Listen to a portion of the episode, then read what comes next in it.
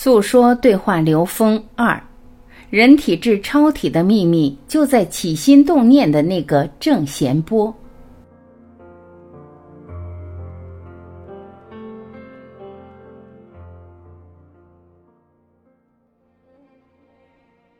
吕克·贝松的经典电影《超体》，其女主角露西因为误将一包蓝色粉末吸入体内。踏上了从人体到超体、从人到神的非凡之旅。在与刘峰老师的上篇对话中，我们谈到，生命的根本意义其实就在提升内在维度，从而提升意识的自由度。但这一提升的秘密，并不在发明某种蓝色粉末，或者不断在三维世界里叠加认知，而恰恰相反，是要敢于颠覆三维认知。那么，提升维度后，会是一幅怎样的景象？如何突破三维认知障碍，连接高维，从而像女主露西那样自由穿梭时空，感知万物信息，通晓世界实相呢？今天我们将继续这一话题。诉说。导演吕克·贝松想象力极其丰富。他用电影手法把女主露西提升至不同阶段时其拥有的超能全面而立体的表现了出来。比如，当露西全脑开发至百分之二十时，她拥有了以下能力：自如控制自己的身体，任意取出子弹而感知不到疼痛；瞬间掌握知识和技能，从不会用枪到枪弹高手；听得清远距离声音。拥有海豚般的声呐探测，当开发至百分之二十八时，它甚至可以感受万物，包括空气、引力、血液流动、树木生长，控制磁场和电波，打开任意距离的电视或拨通电话，能够忆起自己一岁前的事物，也能预知闺蜜将要说的话。能够探到别人大脑里的信息，处理信息的速度超过计算机。刘峰，其实这时电影所表达的女主就已经摆脱三维认知障碍，看到了三维与高维之间的关系，看到了投影源与投影出的像之间的关系，因此她能够部分的通过改变投影源去改变三维世界的像。当然。这里的相不仅仅是你眼睛看到的相，应该说包括色、受、想、行、识五蕴，因而它能够瞬间掌握知识技能，能够控制身体疼痛感，也能够查探别人的大脑信息等等。这些在我们三维认知里不可思议的东西，一旦进入四维，都是很平常的了。诉说。最让我着迷的是，女主在手术台上一边举着枪逼医生不打麻药，给自己开腹腔，拿出蓝色粉末包，一边自在给妈妈打电话，说起自己一岁前家里养的蓝眼睛暹罗猫，告诉妈妈自己依旧可以感知它的乳汁、它的心跳，告诉好久不联系的妈妈我爱你。这显然已经突破了时间，回到过去和预知未来都成了女主不习而得的本领，成为天赋了。刘峰，爱因斯坦相对论中一个重要的概念就是，当物体接近光速运动时，时间变慢。你注意到没有？这个“变”字是要害。因为在我们三维认知中，只有长、宽、高是变量，而时间是常量，是格林尼治天文台的石英振子的振动频率界定的。每一分、每一秒的长度都是固定的。三维中最大的认知障碍其实就是时间这个概念。当时间是常量时，我们对微观世界理解的障碍，是因为时间分辨率不够了。而我们对宏观世界理解的障碍，是因为时间尺度不够了。可是，当到了四维，时间成为变量时，一秒钟可以变成一千年、一万年，微观世界就可以寥寥分明。同样，一万年可以缩短成一秒，宏观世界也可以拉到眼前，形成空间折叠。那么，这个时候哪有什么过去和未来呢？全都在你眼前。诉说，冲破了三维时间障碍的女主，这时候说出了一段话：“我感受不到痛苦、恐惧和欲望，所有人性的部分都在消失，而越消失，我头脑中的知识越爆炸。过去我探究我是谁，我想成为什么。现在当我触及大脑最深处，我看清本质是原始性，而其他都是障碍。”从这段话中，是否可以解读为？进入高维时，痛苦、恐惧和欲望等都没有了。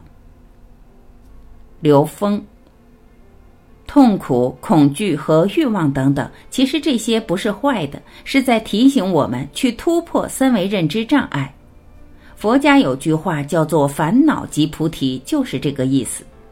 在三维世界中，当每一个痛苦、纠结来临时，都在提醒我们要有一个觉察。觉察着痛苦纠结背后的认知障碍，提示我们去颠覆它，去提升我们内在，进入更高维度的认知。不过要注意，在更高的维度中，痛苦、纠结和恐惧等等没有了，但更高维度的认知障碍会以另一种形式表达出来，提醒着我们继续精进。诉说，精进直至 n 为 n 趋于无穷大。刘峰。对，只有到 n 为 n 趋于无穷大时，他才能超越一切中间层次，才能不着迷于中间任何层次，才没有任何相的呈现，直达空性。这个空不是没有，而是包括万有，一切尽在其中。诉说，就是说执着于其中任何一个层次，即使是更高维的，但它仍是相。只要执着，依旧是障碍。刘峰，那都不能叫圆满。圆满是应无所住，不住于任何一个有限维度，才能跟 n 为 n 趋于无穷大的智慧连接，契入本心自心。所以应无所住而生其心。诉说。这样一来，幽默点说的话，抽屉中的女主露西，自从吸入了蓝色粉末，可谓是被动的一直精进了。当她精进至百分之四十时，她可以直接用眼睛和动物们说话，控制一切物质，而她的身体已经保持不住，身体成为了障碍。当他精进至百分之五十时，周围的一切在他眼里似乎都成了信息波，随意由他调用、伸缩、读取、改变。刘峰，这里电影里出现了一个重要的设想：信息波。你应该知道波粒二象性吧？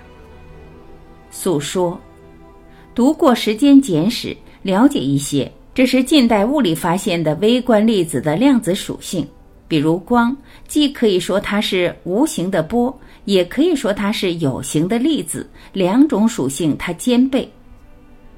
刘峰，更进一步，波和粒子的共性又是什么呢？是能量波，粒子不过是波动相干涉成的像，是驻波，所以当波动相干涉集结成像时，就形成了所谓的色。也就是它的粒子性，而当干涉条件不具备时，能量和能量波虽然在，但它并没有成像，它就是佛家描述的空。所以色不异空，空不异色，色即是空，空即是色，而且它不增不减，不垢不净。那么波有很多种，方波啊，矩形波啊，三角波啊。但是傅立叶定律让我们知道，其实所有复杂能量波都可以被拆解、分解成正弦波，也就是 sin x。正弦波就是我们宇宙空间里最简单的共性存在，所有能量都是以这种正弦波的方式存在。为什么我们说到正弦波的概念？回到你刚才提的问题，女主人公到更高维度的时候，她能与动物对话。她能控制信息波，就是因为宇宙万事万物的存在方式无不都是正弦波。那么，当他的意识进入完全自由的状态，没有任何障碍的时候，他就完全可以通过共振去影响所有存在的方式。诉说，您这段话让我想到电影中摩根·弗里曼所饰演的那位教授让露西解释为什么能做到这些。露西提到了电脉冲，有一段台词是说，通过电脉冲，每个细胞都能够对话，都能彼此认识，而细胞聚集成了巨大的网络，转成物质。这样的物质解散、重组没有区别，本质是一样的。刘峰，是的，电影把这个像的可变性艺术展现出来了，但背后的数理逻辑和物理逻辑还没有说透。这个科学逻辑很重要，因为它会深刻影响你的起心动念。在佛学系统里，把正弦波称之为什么？称之为念，就是起念，就是一念。在道学系统里，这个正弦波叫太极，分成阴阳两部分。我们看到 sin x 也分成上下两个部分，上面是阳，下面是阴，它也是阴阳的一种表达。在电影中。女主角的一个意念在意识完全没有障碍的自由状态中，那么这个意念就可以改变物质世界，因为所有存在都是正弦波。当你与之同频共振时，就产生相互干涉，就能形成色相，就能改变色相。所以你现在应该能够明白，为什么说起心动念震动十方神刹。你的每个念头都是一个正弦波，都是一个能量波，它可以与宇宙中久始以来存在的波产生同频共振，也可以相互抵消。诉说，可是处于三维认知中的我们根本无法做到一个意念改变周围世界。刘峰，因为你还处于三维认知障碍中，你根本没有获得意识能量的自由。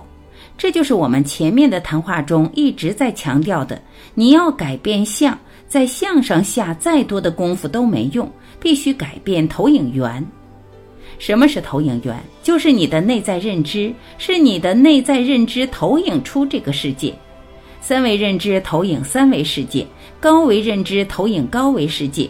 改变你的内在认知，才能改变你所看到的现实。高维认知不是在外面可以找到的，这也是东西方智慧的差异。高维认知必须回到内在，是内在的探寻，去发现你的投影源里面的信息是什么，这才是关键。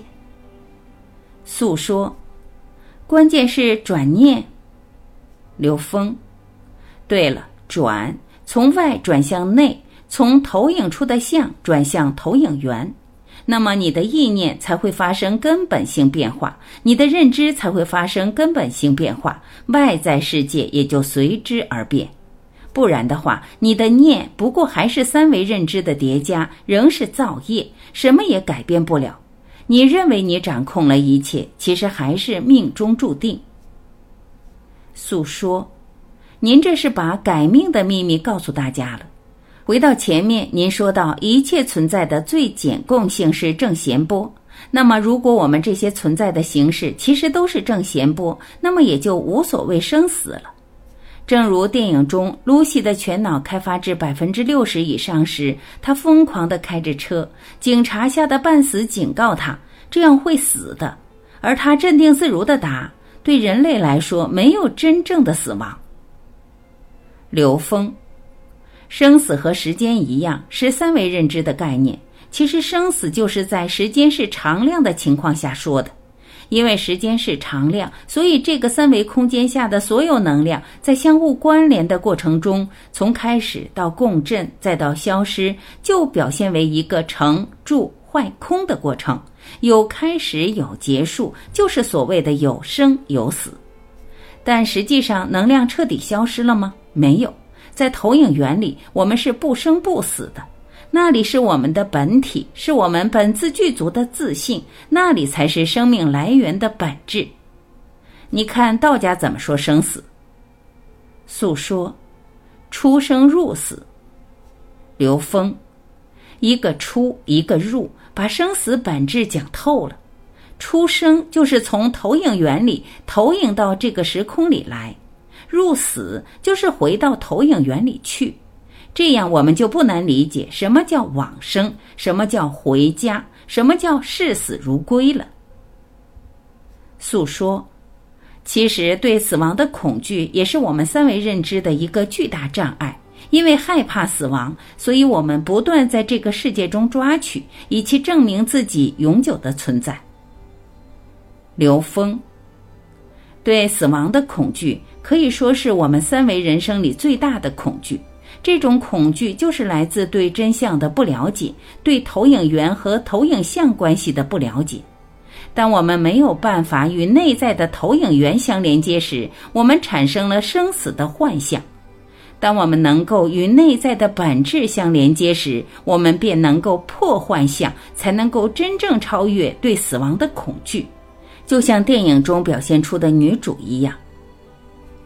诉说，其实说到这里，女主露西已经永生了，但电影的结尾部分恰恰是超体最精华的部分。因为在这一部分，露西将要把她走完这整个过程的所思所得展现，并告诉给摩根·弗里曼饰演的教授，而导演吕克·贝松用了一种非常高明的方法，相对完美的展露出了露西要说的这个不可说境界。刘峰，到最后是要展现遍周天法界如去如来，是灵为全息万有中。诉说，好，我们下次继续禅说超体，聊聊这个灵为全息万有中。感谢聆听，今天我们就分享到这里，明天我们继续分享诉说对话流风人体至超体的实践，从信愿行正开始。我是晚琪，再会。